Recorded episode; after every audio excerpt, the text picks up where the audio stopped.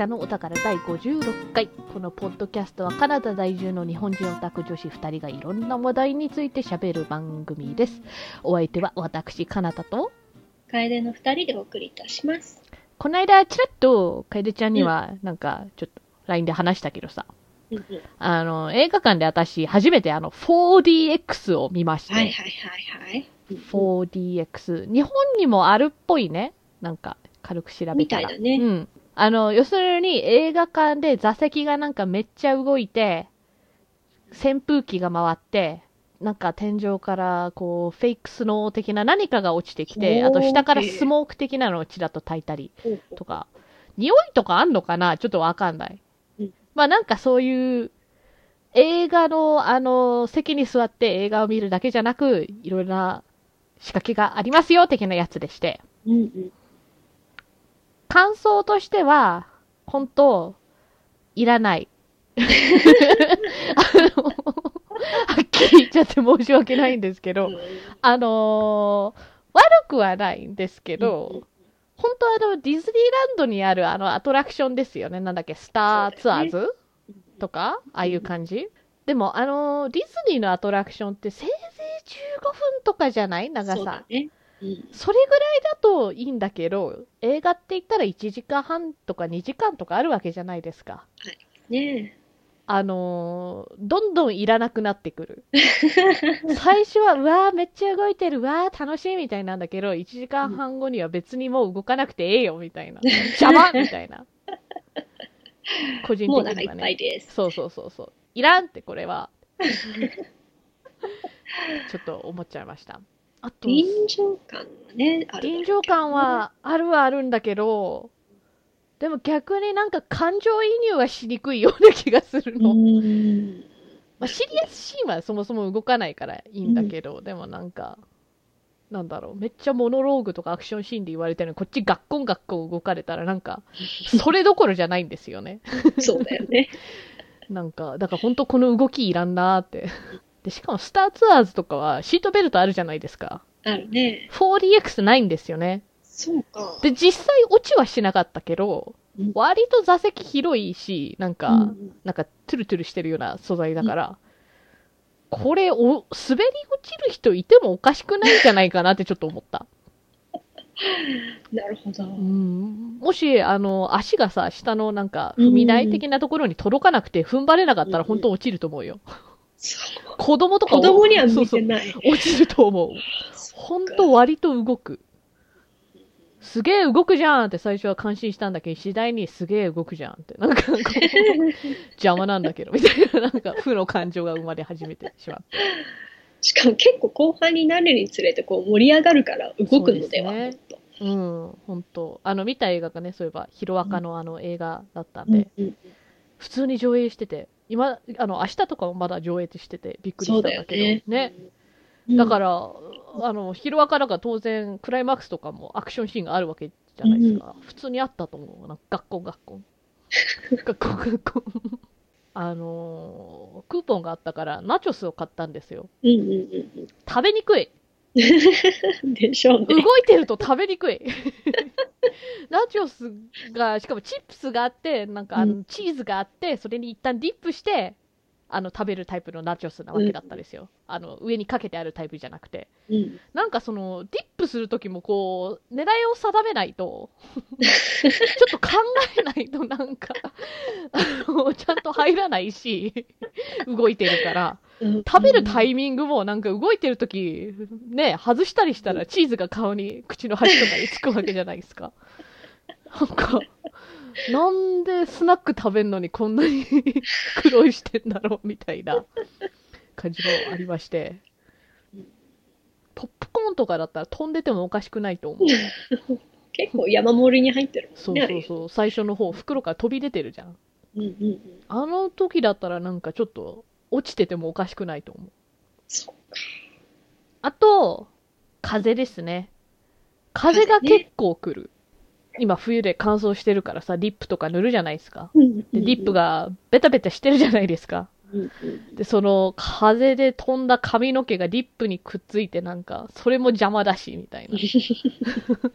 でーってなるそう。そうそうそうそう。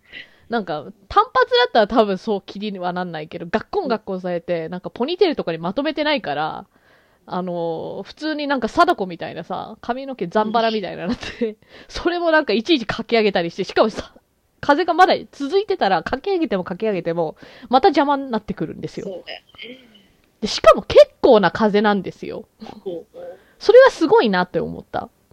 なんか、当然天井的なところにあるわけじゃないですか。そこからでも十分風を感じられるから、は力は強い扇風機なんだと思うけど、その反面、あのーめっちゃ頑張った後、なんか、ウィーンってなんか静かになるのがなんかすごい面白い。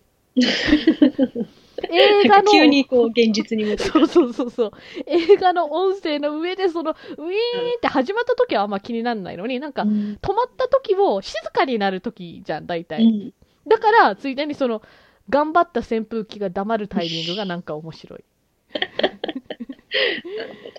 うん。ですだから、なんかそういう余計なことに気が散っちゃって、いやまあ、映画も十分楽しみはしたんですけど、でね、なんか、ヒロアカだからなんか普通にこう、王道ストーリーでなんかこう、考える系ではないじゃないですか。うんうん。だから考える系の映画にはそもそも 4DX 使わないから、まあ問題はないと思いますけど、うん。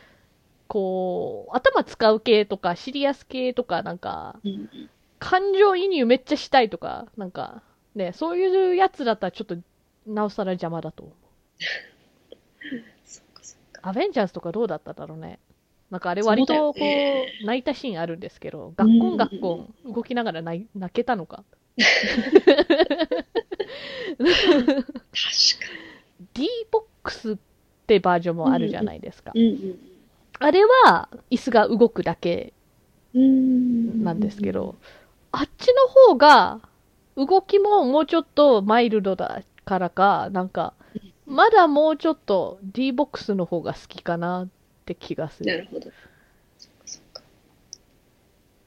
で 4DX はうん会場全体うんがそういうことになってるってことだねそうそうそう、全部が、全席そうだった。D ボックスはそうだよね、なんか、3、4列そう ?4 列ぐらいがうんなんか D ボックスになってて、他は普通の席だったりするもんね。うんああと D ボックスはさ、あの、買った席だけ動くんですよ。うん。だから、なるほどね。そうそうこっちは全席予約システムだから、もうね、その予約して買った席だけスイッチオンになって動くから、うん。うんあのーぶっちゃけ D ボックスの方が高いからね、なんか、他の普通の席を買って D ボックスに移動しようってしても、ただ真ん中の方の席に移動するだけで動きはないんですけど、そう 4DX は、あの、4つぐらい座席がこう、つながってて、それが全体で動くみたいな。だから本当チェアリフト的な、なんかそういう感じ。私は空いてる時間に行ったから、隣の席に物とか置いてたんだけど、それもちょっと、なんだろ落ちそう。う、うん、壊れ物とかだったら置かない方がいいかもしれません。うんいや、なんか、体験できてよかったなとは思うけど、うんうん。無理にこの、この、あの、体験をしに行く必要は特にないかなってちょっと気はした。今回はたまたま私の普段行く映画館のヒロアカの回はなんかそれしかなかったんですよ。だから、まあ、しょうがない、行くか、みたいな。だったんですけど、もし、なんか、可能、なんか、レギュラーと 4DX って選べるんだったら、安いし、レギュラーでいいかなってちょっと、個人的には思いましたね。あと、うん体験するなら短めの映画がいいのかもね。うーん。なんか2時間半とかの長編ではなく。そうだね。もし、昔出た、なんかあの3時間ぐらいのキングコングの映画とかが 4DX だったらもう相当疲れたと思う。キングコングだから多分ね、割と動く部分もあるし、そうだよね。あの映画普通に長かったし。あ、じゃあ本当なおさらアベンジャーズとかよろしくないかもね。そうだね。うんなんか、映画館っていろんなそういうギミックとかあるじゃないですか。3D だったり 4DX だったり。結局やっぱり、いい音響と大画面で良くないって感じに落ち着くんですよね。うん、なんか 3D も、ほら、私なんか 3D よく見えない人間だから、最後の方になったら 3D 感がほぼなくなって、ただの映画だし、動きも特にいらないのかな、みたいな。でもあのビッグスクリーン、だから IMAX はただそれが大きくなっただけみたいな感じそうだねだからそれはまだいいっすね。大きいスクリーンといい音さえすればうんいいかなって。実。際動いてなくてもそこにいるような気するしね。うん、するよね。うん、割と。臨場感はたっぷりだもんね。そうそうそうそう。動かなくても、なんかその、一緒にパニクったりみたいなさ、なんか、うあのーサスペンスだったらなんかドキドキしたりとかするじゃないですか。あするする。つまり最終的には、なんかそういうアトラクションじゃなくて、こう、共感能力なんですよ。うんうん人間ってすごいな。そこを鍛えれば、うん。妄想力を鍛えれば、うんなんとかなる。ああ、なんか、ウィキペディアによると、あフラッシュもあったな。なんか雷的なのがなってたから、なんか、なんかそれも一瞬ちょっとさ、劇場が明るくなって、なんかこうね。現実に引き戻される感が あったりするんですけど、バブルってあるから、あれ、シャボン玉？シャボン玉出るの？ほーん。それが雪的な感じ？のいや、雪は別で出てる。別なんだう。ん、雪はね、なんか、なんかゴミが落ちてきてるような感じ。うん。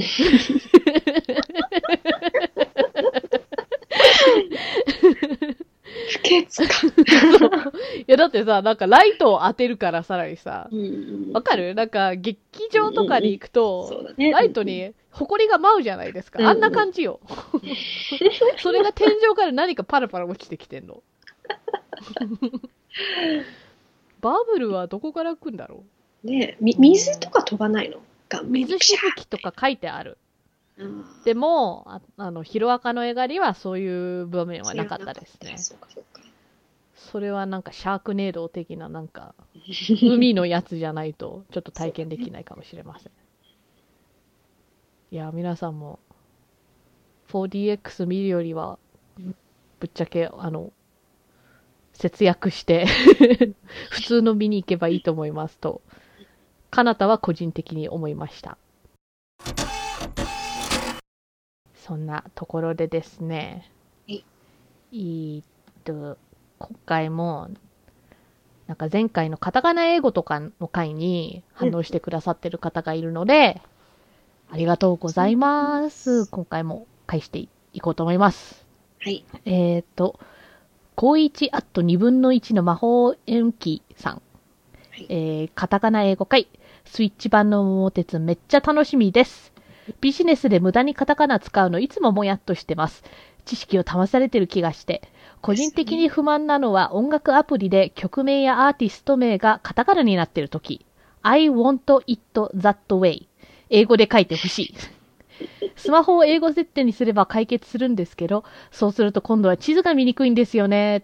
音楽アプリや地図アプリはアプリごとに言語設定できるようにしてほしいです。なるほどね。そうなんだ。うんわかるあの、カラオケ屋さんに行って英語の曲を入れると、歌詞が全部カタカナで出るじゃないですか。あれが時々なんか面白くて、なんか、なんか違わないみたいな。なんか、I want it that way と、I want it that way ってなんか、だいぶ違うよね。なんか、見た目的にもこう印象が。うん I want it that way ってあれかな？バックストリートボーイズかな。ねえ。私が思いつくのはそれだけです。うん他にもありそうなタイトルではありますけど。でもそう、あの、アプリごとに言語設定できたらいいよな。いいようんわね。かるわ。そうかそうか。なるほどそ、そこのせいで英語の時があるんだね、こういうアプリ。うんそうか、初めて知った。納得したね。私も、ああ、そういうことか、みたいな。えーっと、池春さん。10年前の話ですけど、関西の学生の間ですでにエモ、エモいは使われていましたよ。交換留学が盛んなところだったので、個人的には留学生が持ち込んだもしくは持ち帰った言葉だと思っていました。だそうですあり得ると思います。なるほど。うんなんか、そういうこ個人輸入 的なのはありそうですね。なんかこう、こっちに生まれ育ってるとさ、なんかあのーやっぱり親と一番話すじゃないですか。そうねだからどうなんだそこ、そういうところで方言とかって映んのかなみたいな。ちちょっと気にはなる。残念ながらうちはちょっと方言ない親だからわかんないんですけど。うんでもそうだね。うん。微妙に映ってる人知ってる。ねえ。あると思う。うん私もなんか、やっぱり知ってるのはなんかおお父さんお母さんの方が強いけれども、うんなんか子供の方にもちょっとやっぱり微妙に映ってるような気がするよね。だからなんか、そういう個人輸入的なのもありそう。うん、確かなんか逆に、なんだっけ、なんかさ、指スマとか、たとえ、た指スマかどうかわかんないけど、うんうんそういうローカルルールゲームとかあったりするじゃない？ですか。ねなんか呼び方違ったりとか。に。うんだからそういうのも、私は、こっちに来た日本の人って、から知ったっていうイメージしかないから、その子がそもそも、その日本のどこでそれを知ったかどうかわかんないから、なんかそういうのもちょっとごっちゃになってる気がするの。海外に住んでるけど、いろんなある意味ね、地域、うん。日本の地域から来た人がいるから、なんか、これは、あ何々県固有の言い方でとか言われても、いや、なんか普通に聞いたことあるなって思っうんたりするけど、それは多分、たまたまそこの地域から来た友達がいたとか、そういううんことがありえそうだなって。えーと、あと、いがぐりおじ、かっこさん、かっこ閉じ。えーと、カタカナ英語を駆使する人ってどこかうさんくささを感じるのは僕だけなのかな？笑い。かわいい先輩のような海外でもよく使われてる日本語を教えてほしいです。とのことです。そう、可愛いと先輩はね。うん。前、どこかの語学会でちょっと話さなかったでしたっけなんかワイフとか。そうそうそうそう。うんうん。なんか、あの、そこ、その回からあんまり特に新しく発掘とかしてないんで、すみません、新ネタとかはないです。やっぱり、日本語って、こう、世界的に見たらマイナー言語じゃないですか。うんだからなんかそのマイナー言語が英語にこう壁を破って突入してくるってあんまないんですよね。津波ぐらいかな。津波。それも話したと思う、その回で。そっか。そうそうそうそう。あとほら、昆布茶とかもその回で話したよね。でも昆布茶は日本の昆布茶と違う。違う。せいぜいある新ネタは、これ私が実際見たわけじゃなくて、ツイッターで完全に見た話なので、ちょっとわからないですけど、どうやらイギリスでは、あの、カツカレー、あの、やっぱりイギリスといったら、インドから入ってきたカレーの方が主流で、このうん。ジャパニーズスタイルカレーっていうのがちょっと後からい今最近になって流行り始めた感じがするから、その、で、しかもなんかカツカレーが大体メニューにあるそうですね。なんかカレー単品というよりは。だから日本式のカレーという意味でなんかカツソース？カツ？みたいな。カレーね。だからそのカレーっていう部分が逆に省かれて、うん日本式カレーっていう意味で、なんか、瓶とかにルー的なんじゃない？多分、カツソースとか書いてあるそうですよ、最近。という。海外でちょっとなんか、別の意味が出ちゃった感。ちなみでも流に、行るんだって思うよね。ねえ。確かに、インド式カレーとはまた別もん、だからなんか、別の名前がつつきたい、つけたいっていうのはわかりますけど。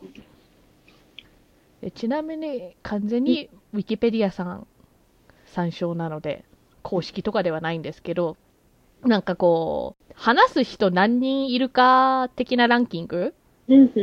language を調べたら、やっぱり1位は英語ですね。え。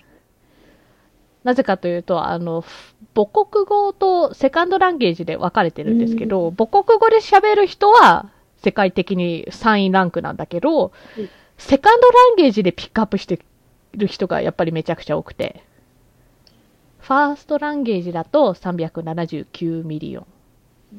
えーっと、 second language だと753 million。だから2倍ぐらい。なるほどねって。うんよって英語が一番多いそうです。で、2位は Mandarin Chinese、うん including standard 人口的にもね。そう。こっちは完全に917 million が母国語として使ってて、 second language はすごい少ない200 million ちょっと下みたいな。だからそういうランキングでいきますと、 Japanese は13位です。ああ、でも13位なんだね。うんいや、あの、だって、 language だからね、あの、国、違う国で同じく言葉使ってるとかバリバリあるじゃないですか。そうだね。だって、その一個上はドイツ語、下はスワヒリ語ですよ。ああ、なるほど。そうか、そうか。すごくマイナーじゃん、やっぱり。マイナーだね。当たり前だけど、英語、中国語、あと人工的にヒンディー、なんかインド人とススペイン語、フランス語ってなるから、うん、そこは納得ですよね。そうん、だから13位って高そうに聞こえて、でもここにはそもそも34位までしかないから、うん。あの、言語ってなると、国とはちょっと違ううん。から。あと、1が1.132 billion。うん。両方合わせてね、 first language と second language で使う人合わせて1.13 billion。まあ1 billion ぐらい。 Japanese になると128 million だから、あの、そう、そう、桁が全然違うから、そういう意味で1位と13位って言っても、だいぶ違います。日本に住んでるとね、忘れがちですけどう、ん。ジャパニーズってレアなんですよ、なんかやっぱり。ね結構ね。うーん。まあ、だからこそ知っててよかったと思う。うん。アニメ、ゲーム、漫画に強くなるから、強くなるから。そういう意味では本当はありがたいけど、あのー例えば UN の大使とかそういう職業に就きたいんだったら、多分、う英語とスペイン語とか 喋れた方が、うんなんかそういう仕事の幅はありそうだなとは思う。ねあと、スペイン語してたら、ほら、ポルトガル語もだいぶわかるとかあるじゃないですか。日本語それがない。確かに。全然わかんない。中国語は漢字見れば、中国語のメニューで何が大体出そうなのかわかるけどうん、喋、るとなったらもう別物じゃないですそうか。だね。全然音違うかうーん。なので、やっぱりなんか可愛い先輩とか、なんか、ら。うん。アニメとかのおかげでだいぶこう、入ってきてはいるけど、それでもやっぱりレアかなってうん気がします。あと、お便りの方にも反応が来てまして、えーバルタン星人さんから、最近見つけて聞いています。まだ途中なのでその話をしてるかもですが、カナダさんとカエデさんだとカナダではどちらの方がモテるのですか？話聞いた感じだと、日本だとカエデさんの方がモテそう、かっこ独断と偏見による話題なのですが、お二人の恋愛事情を聞きたいです。今、楓ってどっちだっけ？と思って。定着よ。あーモテ、モテ。あの、普通にどっちでも、の方がとかいうより、どっちでもモテないです、私は。てかなんか、モテる人ってそうそういなくねって思うんだけど。モテるって認識するほどモテる人って、いないとは言いませんけど、そんな簡単にこっちとあっちで比べられる？いや、まあ、私の場合は、日本だと特になんか、そういう環境にいなかったとかも、期間長くないとモテなくないですか、やっぱり。そうね。ね、数ヶ月変えるぐらいじゃちょっとモテませんよ。え？わからん。なんか、うん。これこそ多分、う今日のテーマにつながると思うんだけど、あー、はいはいはい。恋愛のなんかこう、なんなんだろう、イメージというか、はいはいはいはいはい。ちょっと違う気がするんだよね。なるほど。なんかまあ、まあ、モテる系統の人っているけど、うんうんうんうんなんか日本ほどなんかこう、みんながみんなあの人かっこいいよね、的なキャーみたい風にならなくない？はいはいはい。じゃあ、あの、まずね、今日のテーマは少女漫画なんですよ。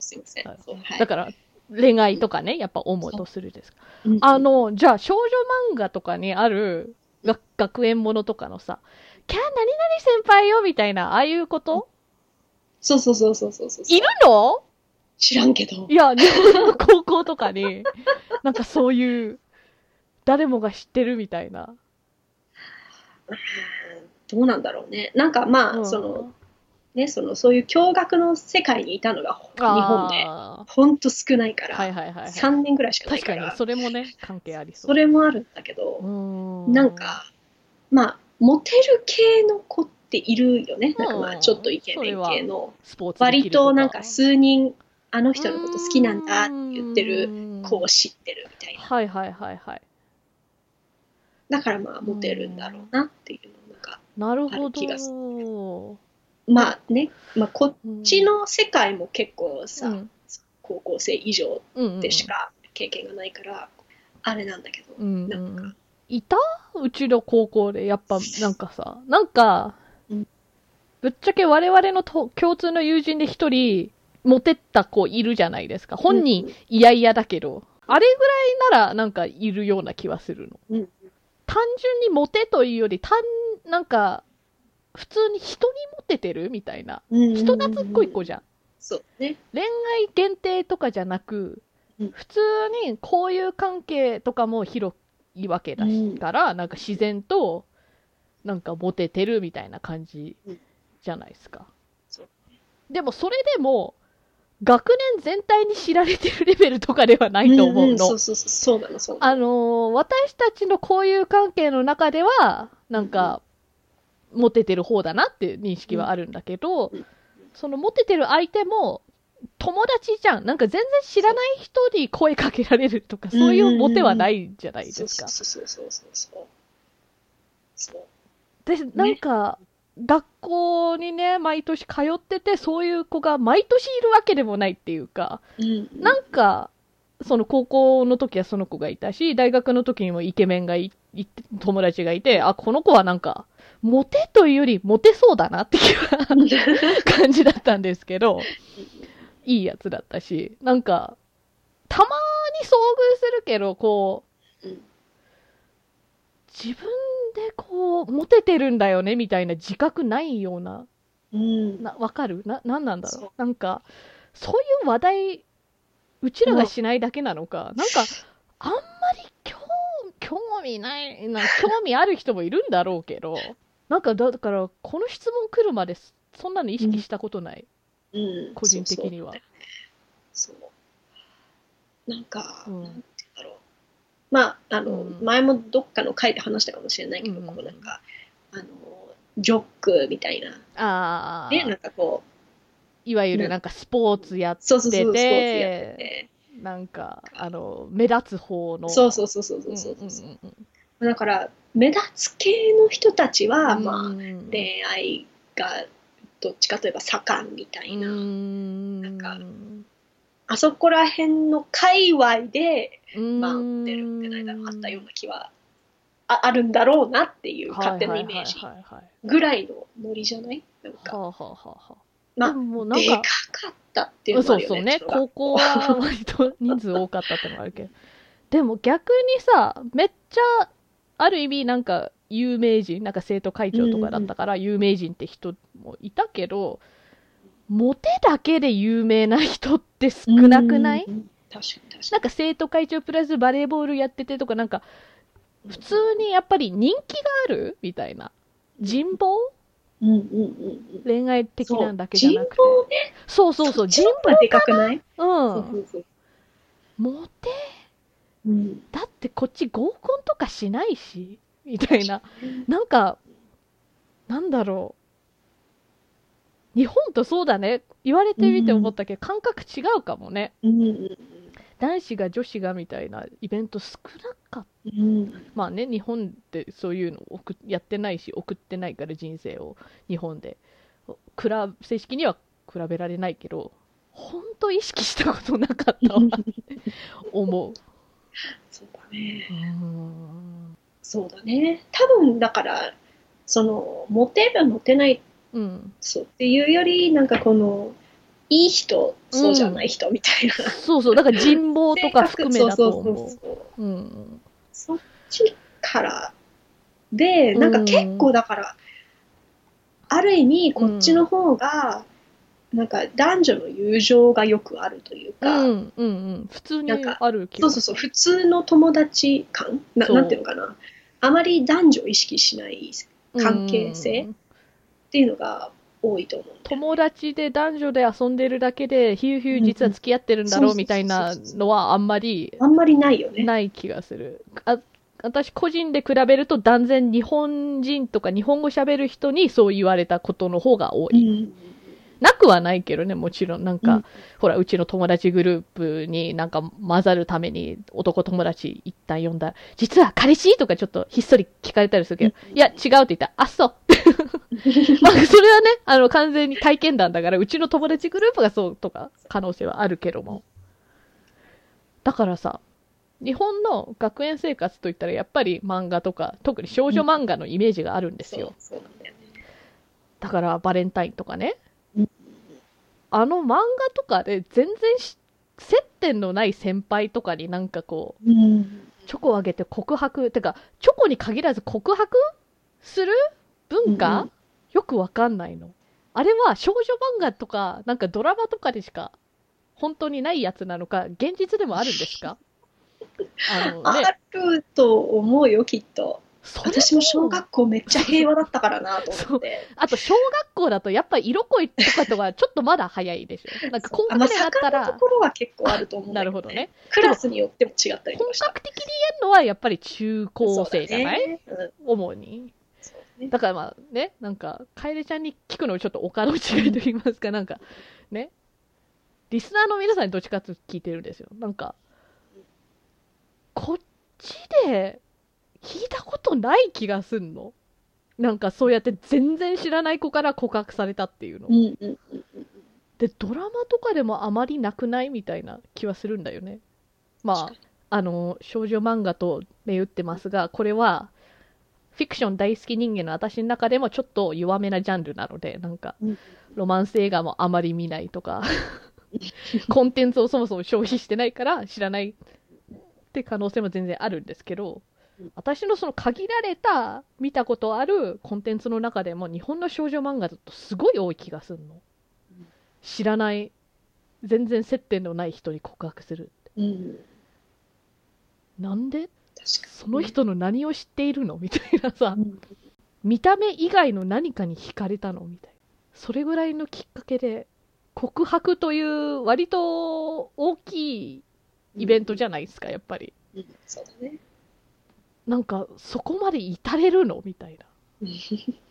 え？知らないの？にみたいな。それがまだちょっとでも接点があれば、まだわかるんですけどね。なんか、同じ部活の先輩後輩で、なんかめちゃくちゃ仲いいわけではないけど、なんか、数回話した中でめっちゃ優しかったぐらいとかでもまだわかんのに、全然知らない、ただ、なんかかっこいい先輩とか、告白して付き合って、多分妄想の先輩と違うよみたいな、なんか 思っちゃうんですよね。そうんだから見かける機会が多いってことかな。なんかほら、んああの先輩またサッカーしてるとかさ、なるほどね。知らないけど。目立つ、そういう。そうそうそうそうそう。はいはいはいはい。うんああ、だからさ、なんか、なんかこ甲子園とか、例えばうん、ピッチャーやっててとか、それとか、芸能人もさ、なんかバラエティ出るとき、いや、昔、なんかサッカーでやってまして、サッカー部やってましてとかって、なんか話したりすると、あ、じゃあ、笹モテたでしょみたいな質問が割と当然のように出る機会が多いんだけど、そういう文化だからなんだ。なんか、そういうちょっとこう、目立つポジションにいたら、モテるみたいな認識があるのか？そうかもね。なんかこう、スポーツできる男子はモテる。うんうん。まあ、それは分からなくはない。学校代表とかになるわけじゃん。それで、なんかこう、試合とか行くと、やっぱり、ピッチに立ってるだけで、特になんか、スコア、あの、点入れるとポジションとかだとね、なんか印象深いとかあるけどもこっちで、そういう質問聞かなくない？なんか、あの、高校の時、バレー部で、ばなんでバレーを選んじゃったんだろう。バレーは全然詳しくない。スパイカーやってまして、とか言って、あ、じゃあさぞモテたでしょ、とか。英語で聞くとしたら、モテってなんだ？なんだろう。モテってなんだ？も、モテ？はあ、確かになんだろうね。そのまんまた一言で言える単語がちょっと思いつかない。うん、一番やっぱ近しいのは famous。famous かフェイメスだとモテだけじゃないもんね、でも。人気、なんそうかそうそうそう。知られてる、やっぱり認知ポピュラー度とか、なんか、そうそうそうそうだから、モテっていうと、しかも、日本で言うと主に異性にでしょ。そうそうだよね。異性にモテる前提なんだろうね。ちなみに、あの、モテって言ったら一番思いついたのが、最初に思いついたのが、あの漫画のモテ期だったので、モテ期が英語でなんて略さ訳されてるかなと思ったら、そのままモテ期だったから、あの、もしかしてモテってなんかそのまんますんなりうん、英訳できないのでは？確か DMM 英会話のなんかやつですけど、He's popular with girls. だからこの場合は男の子が女の子にモテるって。しかも、popular だとただ人気って意味だから、普通に恋愛とかなんかそういう対象じゃなくても、うん、popular 使えるので、ただこの場合は with girls っていうから、女子に人気っていうと、その恋愛とかモテですよっていうニュアンスが入るわけですよ。あと、girls think he's hot. だからこれは女の子たちが彼のことをかっこいい、エロいと思っているみたいな。hot はモテとそのままではないけど、そうだね。うんうんうん、なんか、まあ、好印象だよみたいな、なんか、うんうんしかも恋愛対象として見てるみたいなのが、ちょっとうん、hot っていう単語には入っている。それから、girls are all over him. あで女の子たちが彼に夢中。うん。でも、ほんとそのままモテっていう単語をそのまんまできないよね。ーうん、あ、he's everyone's crush. あ crush と言ったら、なんかモテてる人って感じはするね。なんか、crush っていうのは、主に片思いされてる方だよね。ーそうだね。大体。だから、he's everyone's crush っていうと、みんなが彼に片思いしてるみたいな意味になるから、なるほどなって思うけど。モテか。モテ。うん。なんかフレーズじゃないとちょっとうん、言わない気がする。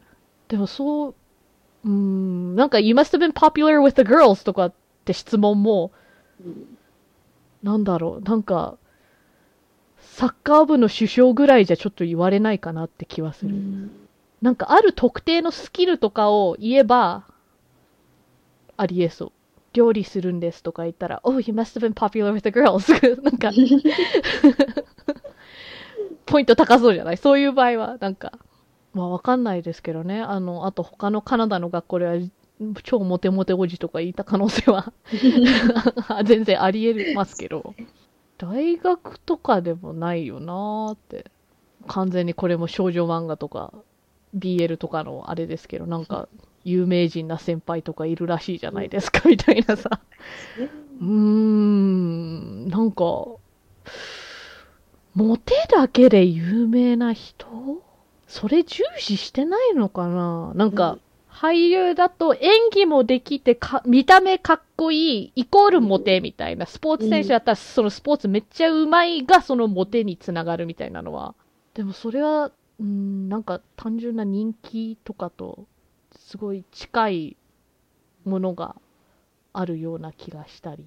なんかすごい感覚が本当違う感じがすごいなんかか価値観的なのかな、なんか、なんか、その、高校でモテてた友達も大学でモテそうだなって思った子も、なんか、割と本人をなんかこう、他に説明、他の人に説明するときに、羅列するいいポイントの中で結構低いと思うの。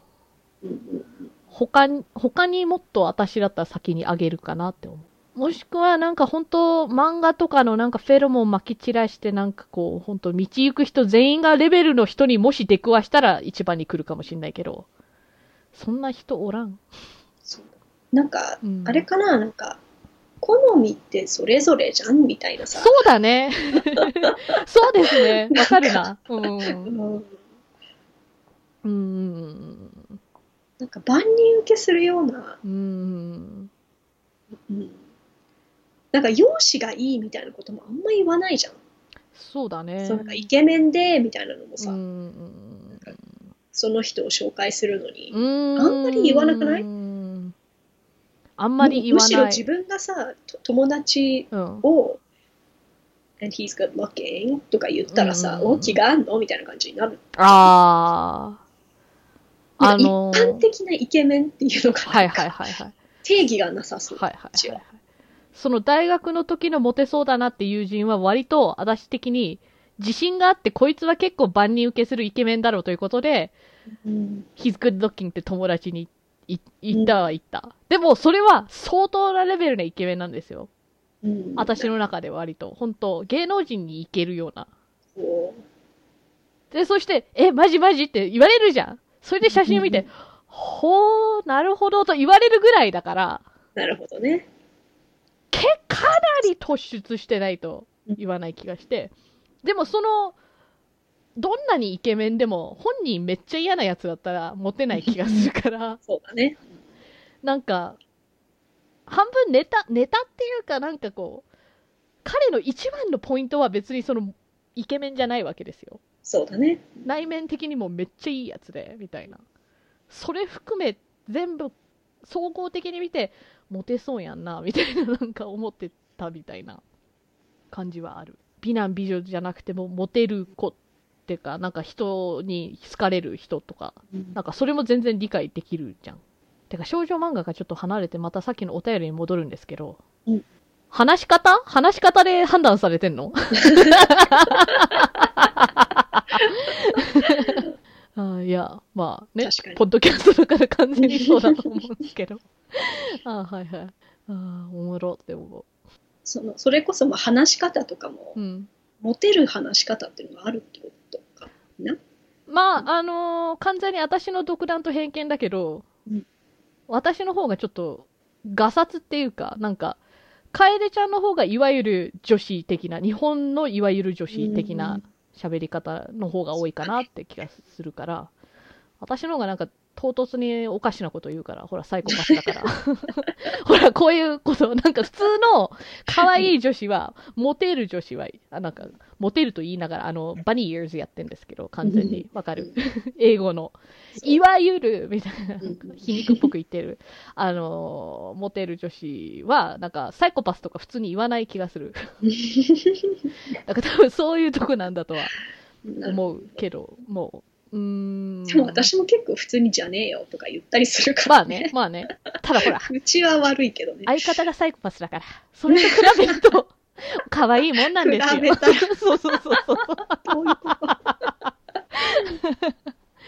あと、なんか、人生でこう、モテを意識して喋り方とかうん、見た目とか、別に考えたことないので、なんかそういうの気に、気にししたい文化、文化？うん。まあ、こっちでもね、全然なんかこう、そういうのに興味ある人もいるはいるけど、日本ほど全域に行き渡ってない感じかなそうっねて。気がする。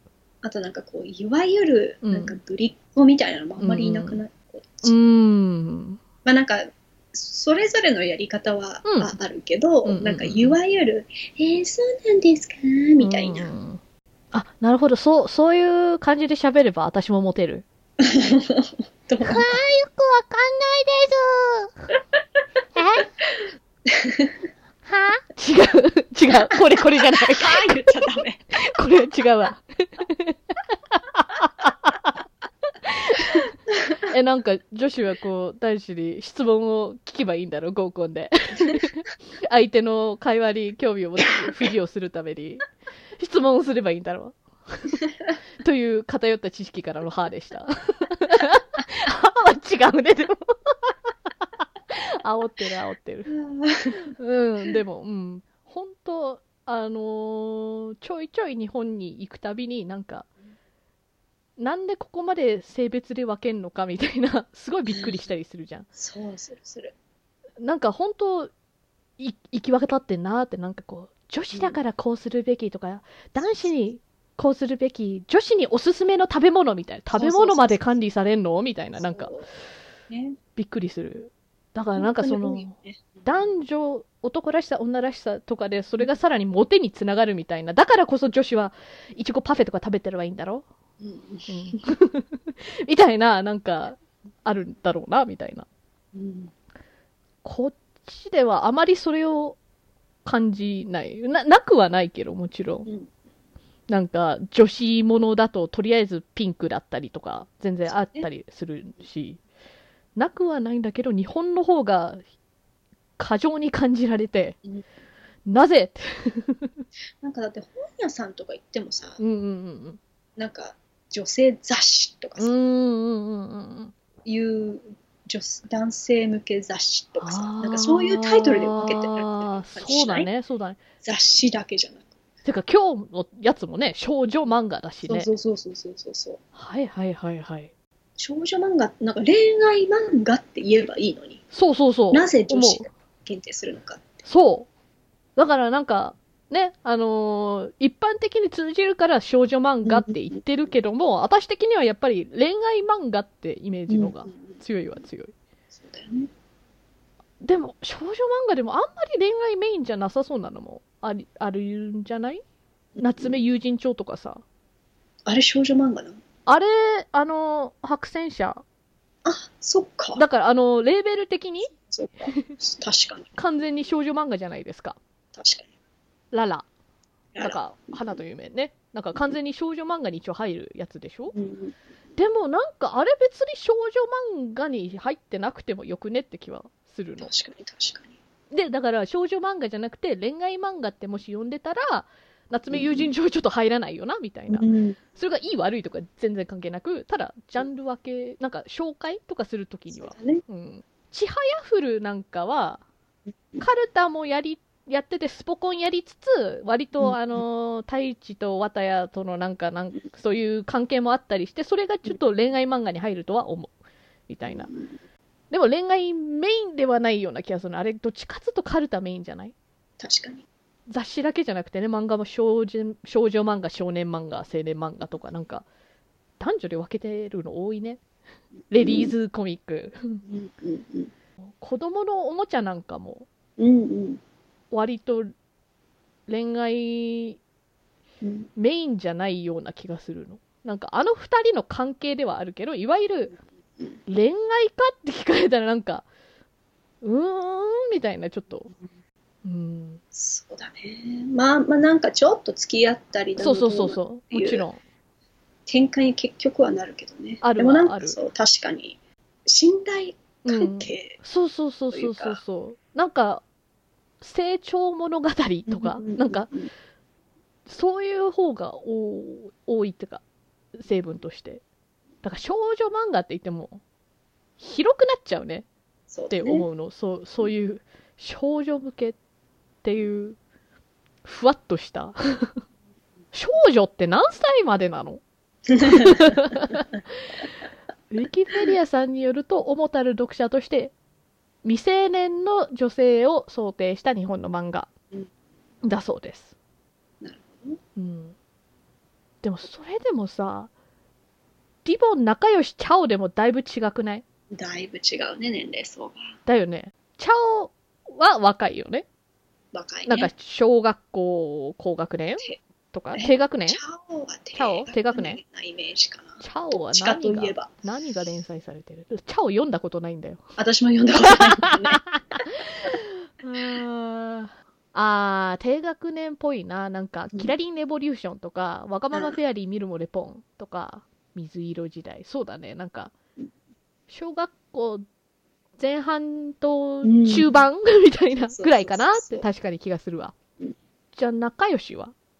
仲良しはもうちょっと、うん小学校高学年から中学生みたいなはいはいはい。じゃあ、仲良しとリボンはちょっと同じぐらい？ターゲットそうだねなんかでも個人的には、うんどっちかといえばリボン系の方がうん。よく読んだんだけど、私も完全にそうです。なんうかん。仲良しってもっとなんか、女の子っていう感じの。勝手なね、なんかすごいイメージキャンデかもィーキャンディしれないけどーとか仲良しらしいよ。あ、そう、そういう感じよ。だから、でもね、金魚注意報も仲良しだよ。あ、本当そうか。あれは女子女子くない？ギャグでしょ、あれ。じゃうん、ギャグだね。あと、セーラームーン、うんうんうん。えーミラクルガールズ、割とファンタジー。あずきちゃんあずきちゃんってどんなんだっけ？あずきちゃんってなんかあずきちゃんっていう名前のごく普通の女の子の話。そうか。し名前はタイトル知ってるけど、なんかあの、あずきちゃんっていくつだ？私的にはね、なんかお姉さんのようなイメージあったけど、そうだよね。あ小学校本5年生だよね、あの子。なんか、ちびまる子ちゃんみたいな、なんかこういう日常系、ほんと。うんうんうんでもなんか、リあのリボン系の方がもうちょいうん。高校生うん、向けでも。全然いい高。校生の話もあるみたいなはいはいはいはい。イメージかな。あずきちゃん、マジックナイト、レイヤーズ、怪盗セイントテール、カードキャプターさくら、ダーダーダーなど。あーじゃあファンタジー系が多いいや、これは人気作品だからね、あくまで。あのー実際はわからない。東京ミュウミュウもそうか。うんアニメになったら、意外と仲良し作品見てたわ。ちょっと待って。現在連載中の作品の中で、なんか、ほおずきの冷徹のなんか、派生版が仲良しで連載されている。へーほおずきの冷徹、白の足跡。なんで仲良しでやってんしかも働く細胞とかもあの仲良しなんだ。のそうなの？あ、ほん、ん？違う、これ働く細菌。あ、最近。だから、働く細胞のスピンオフ。なるほど。なんか意外とね、あのーもうちょっと大人向けのやつの派生があるんですね、今仲良しで。そうね。その、うんほおずきの冷徹と働く細菌。で、ディボン、ディボンの有名作品といえば、まあ、個人的にもね、本当ディボンが一番、うんあの、馴染みのあるやつなんですけど、完全に、その、こっちにいた友達で、うん毎月、その、親戚の誰かが送ってきてくれてたから、それを借りて読んでたっていう。だから完全にその子頼みの。あの、チョイスなんですけど。ハイスコアってまだ続いてんの？へえ。あの4コマ漫画のやつ。おー95年からずっと続いてる。アニマル横丁もまだ続いてんの？へえ、そうなんだ。嘘でしょ知ってる作品があるとは思わなかった。あ、ちびまる子ちゃんはリボンなんだ。うーん。あ、姫ちゃんのリボン？あはいはい。ママレードボーイ。赤ずきんちゃちゃ。うんナースエンジェルリリカ SOS。子供のおもちゃ。ナースエンジェルリリカ SOS ってなんか字面で見るとなんか知ってる作品だからわかるんだけど、うん何を言ってるんだ感がちょっとあるね。ナースエンジェルリリカ SOS。えー、ご近所物語、うんケロケロチャイム。あー、神風怪盗ジャンヌ。 GALS。うんリボン系っていうかね、白泉社系。うんこれは集英社だね。白泉社はまたちょっと上。そうだね。ウィキペディアさんによると、一応少女向けに仲良しリボンちゃうが入ってて、中高生向けに少女フレンド、マーガレット、ショーコミー、花と夢、ララ、月刊プリンセス、ボニータ、ミステリーボニータなど入っています。だから白戦車だったら、あの、花と夢とララですよね。はちょっと中高生向けだそうです。確かに。納得。あの、羊の涙とかはどこですか、うんあれは白戦車ですね。はいはいはい。あら、ララ。じゃない。花、花夢かな。ほうほうほう。だからなんか、白戦車の作品初めて読んだのが私、楓ちゃん経由だと思う。うーん、そうかそうか。おまけの小林くんも、ララだそうです。そうかそうか。あれそうだね、あれはあら。ホスト部もララだそうです。うーん。やっぱり白戦車さんにはお世話になっている感がある。あの漫画は役も立つ。あれも白戦車系だよね。あれも少女漫画？そうだと思あれ、なんか、男女の恋愛はあった？う。ないですね。だよね。ほぼ。ほぼ。で楓ちゃん的には読んでたの？ララとかを？それともそのコミックスだけ買ってたの？ああ、私はコミックス派だった。ああはいはいはい。ほとんど買ってない。なるほど。雑誌。「花という夢」は今連載中でスキップビートとかありますね。まだやってんの？みたいですよ。おー。スキップビート長いよね。2002年から。現在44巻まで出ているそうへです。え、すげえ。君に届けは？フレンド？あれは雑誌マーガレット？マーガレットかな？マーガレットじゃん。あれも私は読んだことあるマーガレットだ。マーガレットか。なるほど、なるほど。マーガレットはまた、ちょ、もうちょい、中学生というよりは高校生感があるかな。ああ、そうなんだ。か、個人的には。それとかそれ以上みたいな。なるほどね。でも別冊とマーガレットってまたちょっと違うのかな、やってる。みたいだねラインナップが。なんか、それなりに色が違うっぽいね。うんうんうん。マーガレットはあんまり読んだことないような気がうするわ。ん。私もそんな気がする。アタックナンバーワンとかそうみたいだよ。おうん昔昔。そうだね。花より団子はマーガレットみたい。うん。なるほど。ベルサイユのバラ。なるほど。もちろんあるはあるけど、そうだな。あんまり数は読んでないような気がする。別冊の方が、うん。青原色とうか、ん。いたずらなキス。うんうん俺物語もそうあオレンジあ。ああ。君に届け、ここデビュー。ストロボエッジ。ああ。先生君主って映画化されたやつだよね。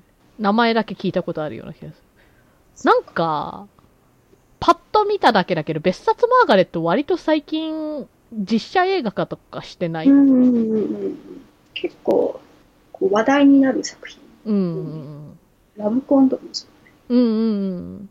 で、このウィキペディアさんにあるハイティーン向けとかになるともう全然知らない雑誌なんですけど、うんうん、セブンティーンって昔は漫画あったのね。そうなんだ。現在は非漫画誌って書いてあるけど、昔のセブンティーン、別コミ？プチコミック、あ、現在は大人女性代表。プリンセスゴールド、デザート、チーズ、クッキー。あデザートは知ってる気がする。おー、ほうほうほう。全然聞いたことないわ。あ、だからさ、日本のその少女漫画とかを、こっちでなんか、紹介とかするときに、あの、あえてなんか、ヤングガールズって英訳しないで、もうそのまま少女って使ってるような気もするの。うーん。それだと一気にその日本の漫画だよ、プラス、なんか別、あと、こう、別にヤングガールズだけ向きじゃないよってああの、別言語の言葉を紹介することによって、じゃないかなってかん勝手なイメージがある。なるしかも少女漫画じゃなくて、そのままただ少女ってだけ書いてたりするよう。な気もする。まあ少女漫画といえば、私は一番好きな、好きだった作、作家さんは、種村有奈先生ですね。うん絵が、なんかあの、ディテールがやばい。フリルとか。うん細かい感じ、ね。なんかもう本当そこをメインで好きだった。好きなんですけども、神風怪盗ジャンルは見たことない。一番有名と言ってもね、おかしくないじゃないですか。種村有奈先生といえば。それ以降は結構読んでたんですけど、うんあの、ジャンルは最終回だけそれを借りてたジャリボンで読んだ。うんうん最終回だけだから何が起こってんのか全くわからなくて。ふーんで終わった。私は、少女漫画。そうね。一番はハマったのは日高万里さん。うーん。そうかなうんうんうんあの、世界で一番大嫌いとか、ああ、はいはいはい、羊のはい。涙、そうだそうだ。ベルベットブルーローズとか、ああ。なんかノリが好きだった。ああ、はいはいはい。ちょツッコミとかうんうんボケとか、うんうんうんテンポ感。うん。なるほど。ザ・マーガレットにおそ松さんが連載されてるんですけど、そうなんだ。少女漫画になるんですか？内容読んでないけれども、アニメしか知らないけれども、そうだね。あ。の内容のアニメだったらね、そのまんまじゃないの。へえ。多分、作風がどうこうよりターゲット層的にここに紛れ込んだんじゃないかなって思います。そうだと思いまうん。なるほど。なおさら少女漫画というジャンルがね、なんか不思議な感じになりますね、うんやっぱり。す。確かに確かに。この間、あの、リアルでカエルちゃんとはちらっと話したけど、今更になってさ、なんかうん、ギャルズとか、ピーチガールズがなんか、あの、復活っていうか、うんしてたりすんのなんか面白いよねって。こそう完全にノスタルジー的な客層を狙ってそうだなって。だって、少女漫画雑誌とか、なんか君に届けとかピンポイントで単行本買ったりはしたけど、雑誌で読んでた頃のなんか作品、だから、うん。私が知ってるってことは相当古い感じ じゃないですか。それが、え？うん今年になって？みたいな。うんえって最初びっくりしたもん。あ、ギャルズってあのギャルズだよねって、あの、ことぶきランちゃんの。うんうんえって、嘘だろ？ねえ。だからギャギャルについてはもうほぼあれが、あの、知識のもとですね。そうだね。わかる。なんか、矢印とか使ってたんでしょ？長い棒じゃなあ、くて。超。そうそうそうそう。使ってたね。使いました。そうそうそうそう。うわ、超懐かしいな。今なんかすごい思い出したわ。ギャル語的なうん。そう。なんか友達に手紙とか書くのに、あ矢印書あ、なるほど。じゃあ。昔の手紙発掘したら、カエルちゃんの長い棒見れるかな。矢印。どうかな？もう高校になった時はもうやってなかった気がする。小学校のもう本当、ああ、なるほどね。そっかそっか6年生とかそういう時期だったと思う。日本でもそのギャルがだからなんか超とかマジみたいななんかいわゆるギャルしゃべりみたいなのがあるじゃないですか、個人的に英語版のそういうのもあるような気がして。あの、うんうん。Valley Girl って言ってるわかる？ああ、わかんないかも。カエレちゃんこっちに来た頃にはもしかしてちょっと廃れちゃってたような気がするけど。うん。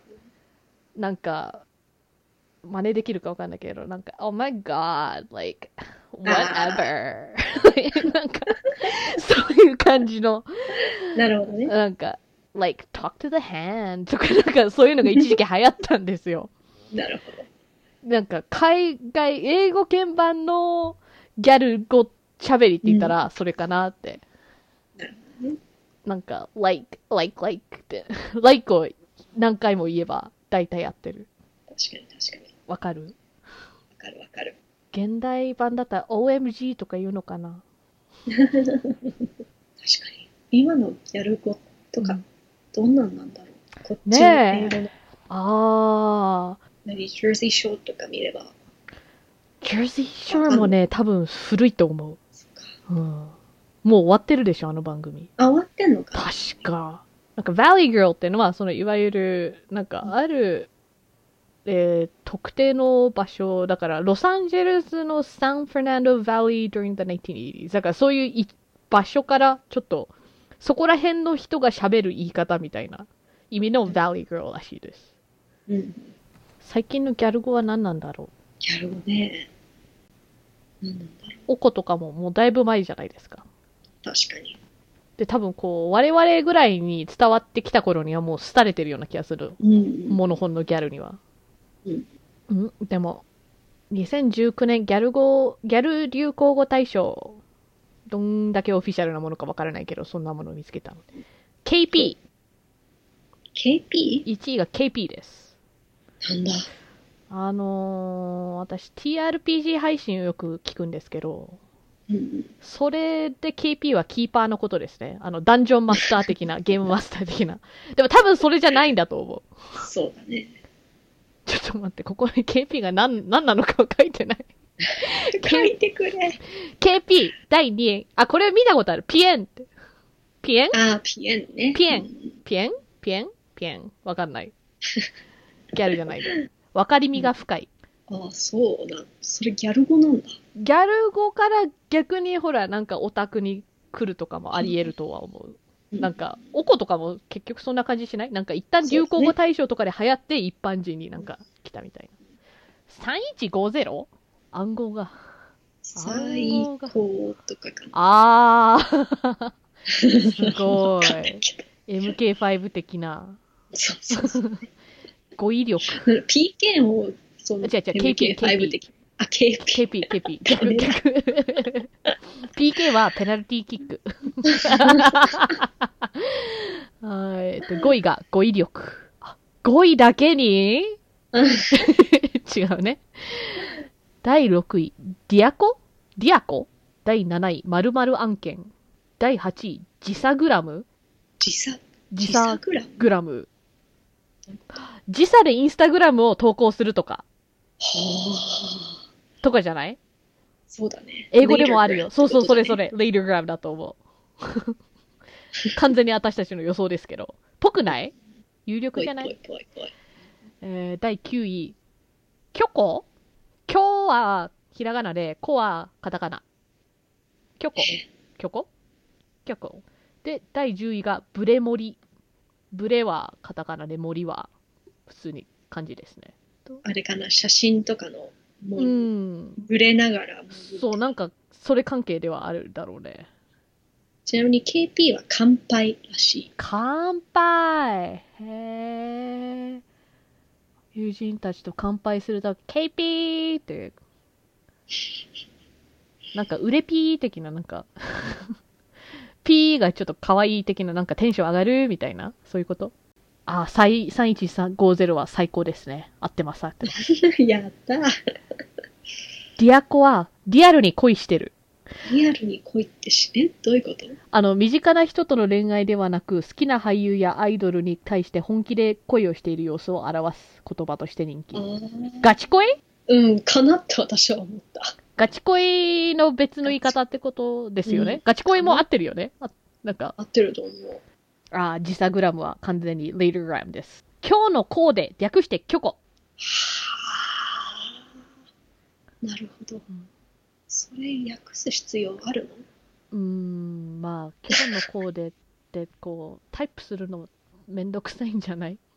コーデもさ、和製英語じゃない？うん。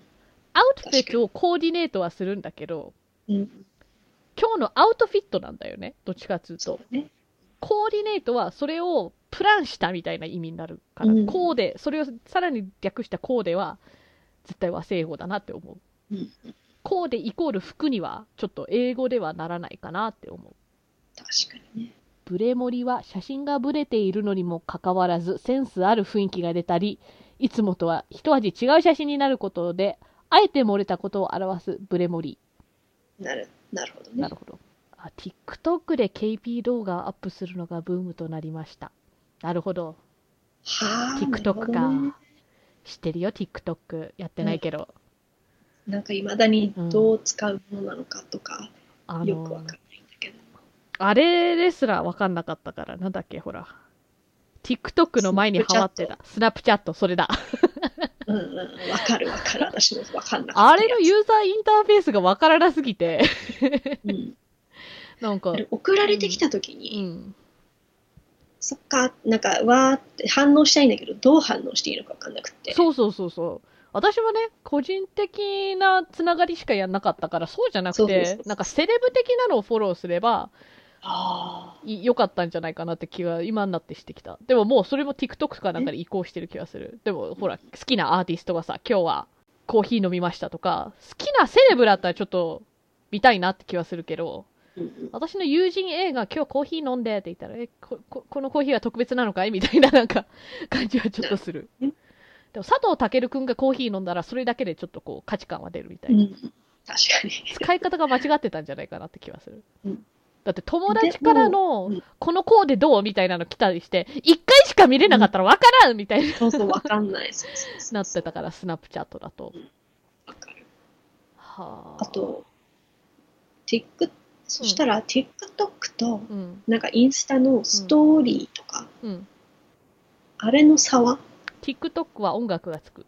のが多い。必ずしもではないけど。でも。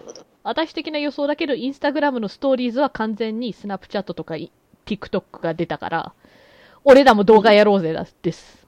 なるほど。それで、私たちみたいな、新しいテクノロジーに手を出すのが億劫な世代がストーリーズを使ってるんですよ。なるほど。うん、だって Facebook にはアップできるじゃん、最近。うんストーリーズ的なの。完全にそれですよ。もっと上の世代。もう Facebook は、中高年世代が、ですよね。ね、の SNS って感じじゃないですか。そうするね。そういうおばあちゃん、おじいちゃんたちが自分の孫のなんかを見るために、なんか入ってきたようなイメージです。でも私それもよくわかんないんだよね。だっよて別に動画アップできないことないじゃん。普通に。ストーリーじゃなくても。うん。でも、ストーリーズだとまとめてくれない？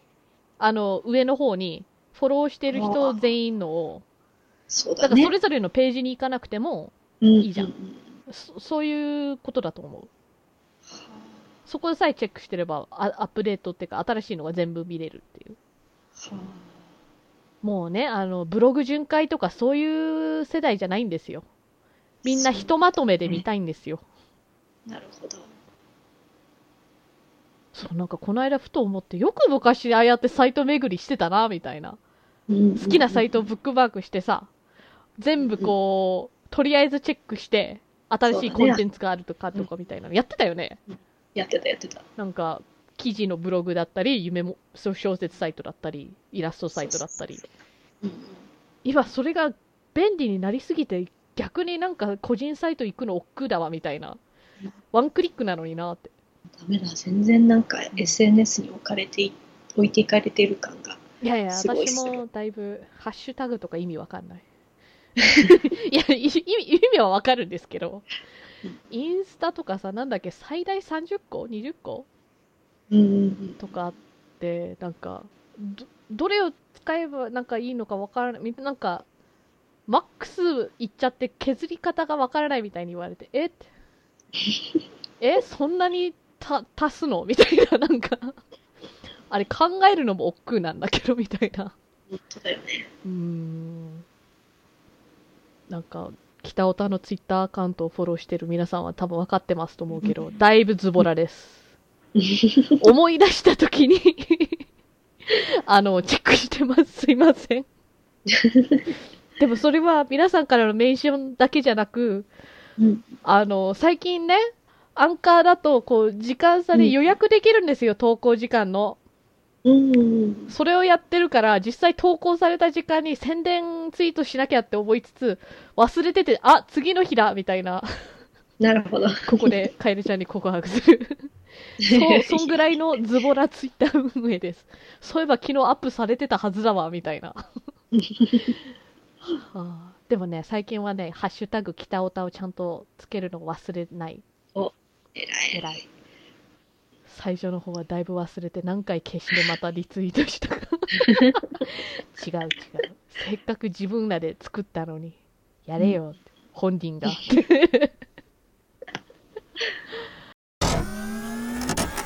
えー北のお宝、次回のテーマは旅を予定しています。質問などありましたら、メールアドレスすべて小文字で北のお宝 at gmail.com もしくはツイッター北おたに送ってください。ツイッターの説明文にメールフォームへのリンクも貼ってあります。お相手は楓と、カナダでした。それではまた次回。さようなら。